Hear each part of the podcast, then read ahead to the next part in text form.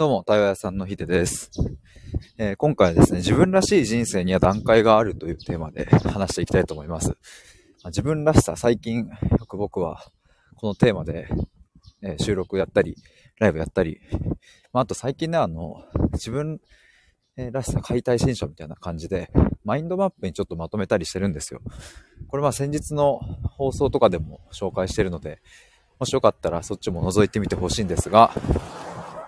最近こういうのをちょっとまとめているとですね、自分らしさみたいなものにもいくつか段階はあるよなと思い始めて、今日はそれについて話したいと思います。最初に1点なんですけども、5月1日にオンライン対話会をやるんですけども、今ですね、お二人の、連絡いただきまして、参加 したいと連絡いただいて、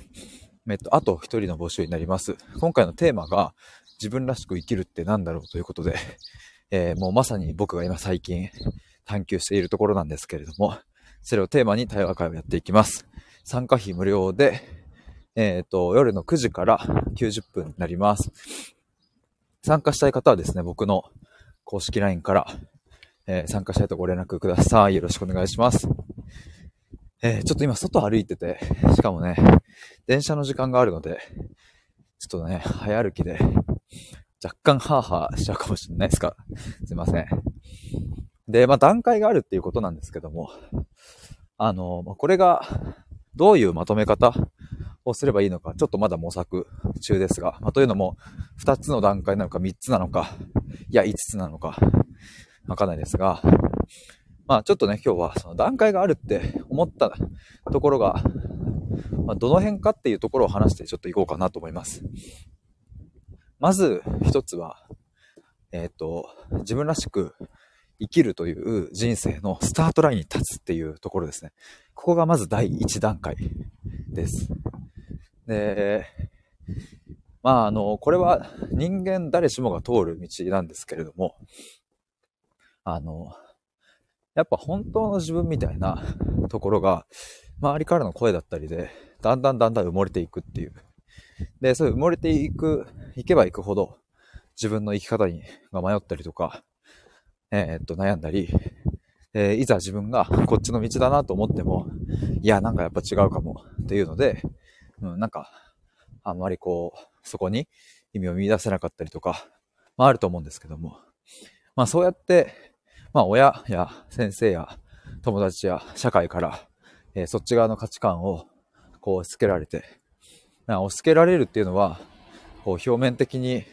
これをやれとかっていう、そういう押し付けだけじゃなくて、無言の圧とかね、そういうのも含めての押し付けですね。そういうもので、どんどん自分の本当の自分の声みたいなのが埋もれていっちゃうわけですけども、それを取り戻したとき、本当の自分の声、本当の自分は何を求めて、どんな人生にしたくって、どこに意味を感じて、こうやって生きていきたいんだっていう、それが分かってこれだってなった時っていうのが、人生のスタートラインに、立った時っていうふうに僕は表現しているんですけど、まずここっていうのが自分らしく生きる人生の第一段階目っていう、スタートラインに立つっていうことですね。で、第2段階としては、そのスタートラインに立って歩んでいく過程のことを僕は指しているんですけれども、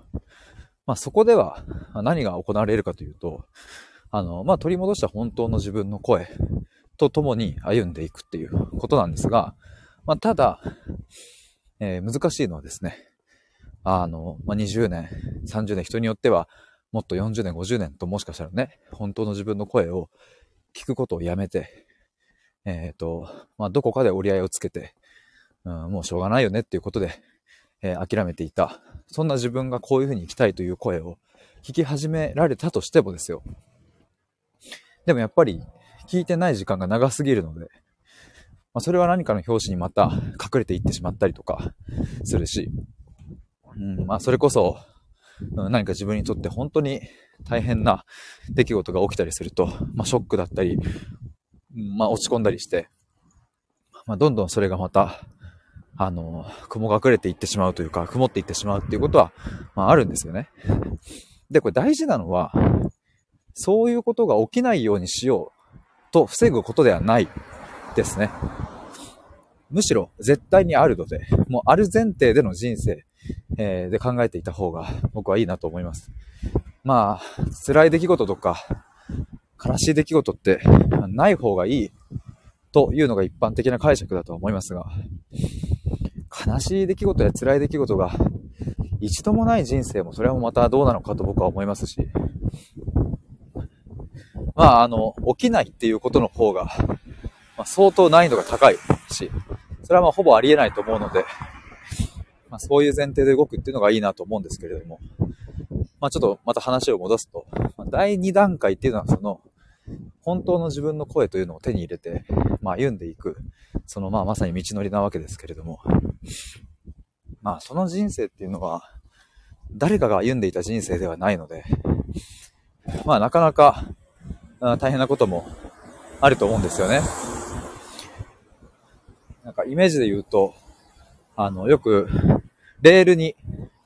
乗った人生っていう表現をしますが、よくその親がこれしなさいあれしなさい、社会でこれは当たり前なんだからっていう風に、レールの上を歩く人生みたいな表現もしますけども、でもこのレールっていうのは結構ネガティブな比喩として使われたりすることのが多いかなと思うんですけど、なんかレールの上を歩くのは嫌だみたいな、自分の人生歩みたいみたいな感じでね、言ったりしますけども、でも一方でレールっていうのもそれなりに良きところも別にあるとは思うんですけどね。要はその安心感的な、みんなが歩んでいるからっていう、みんなその方向性に行ってるからなんか大丈夫だろうっていう、みんなそう言ってるしっていう。だから自分の人生を、本当の自分の声を聞いて、スタートラインに立って、まだ誰も歩いたことがない道を、もしかしたら誰か歩いたことあるけども、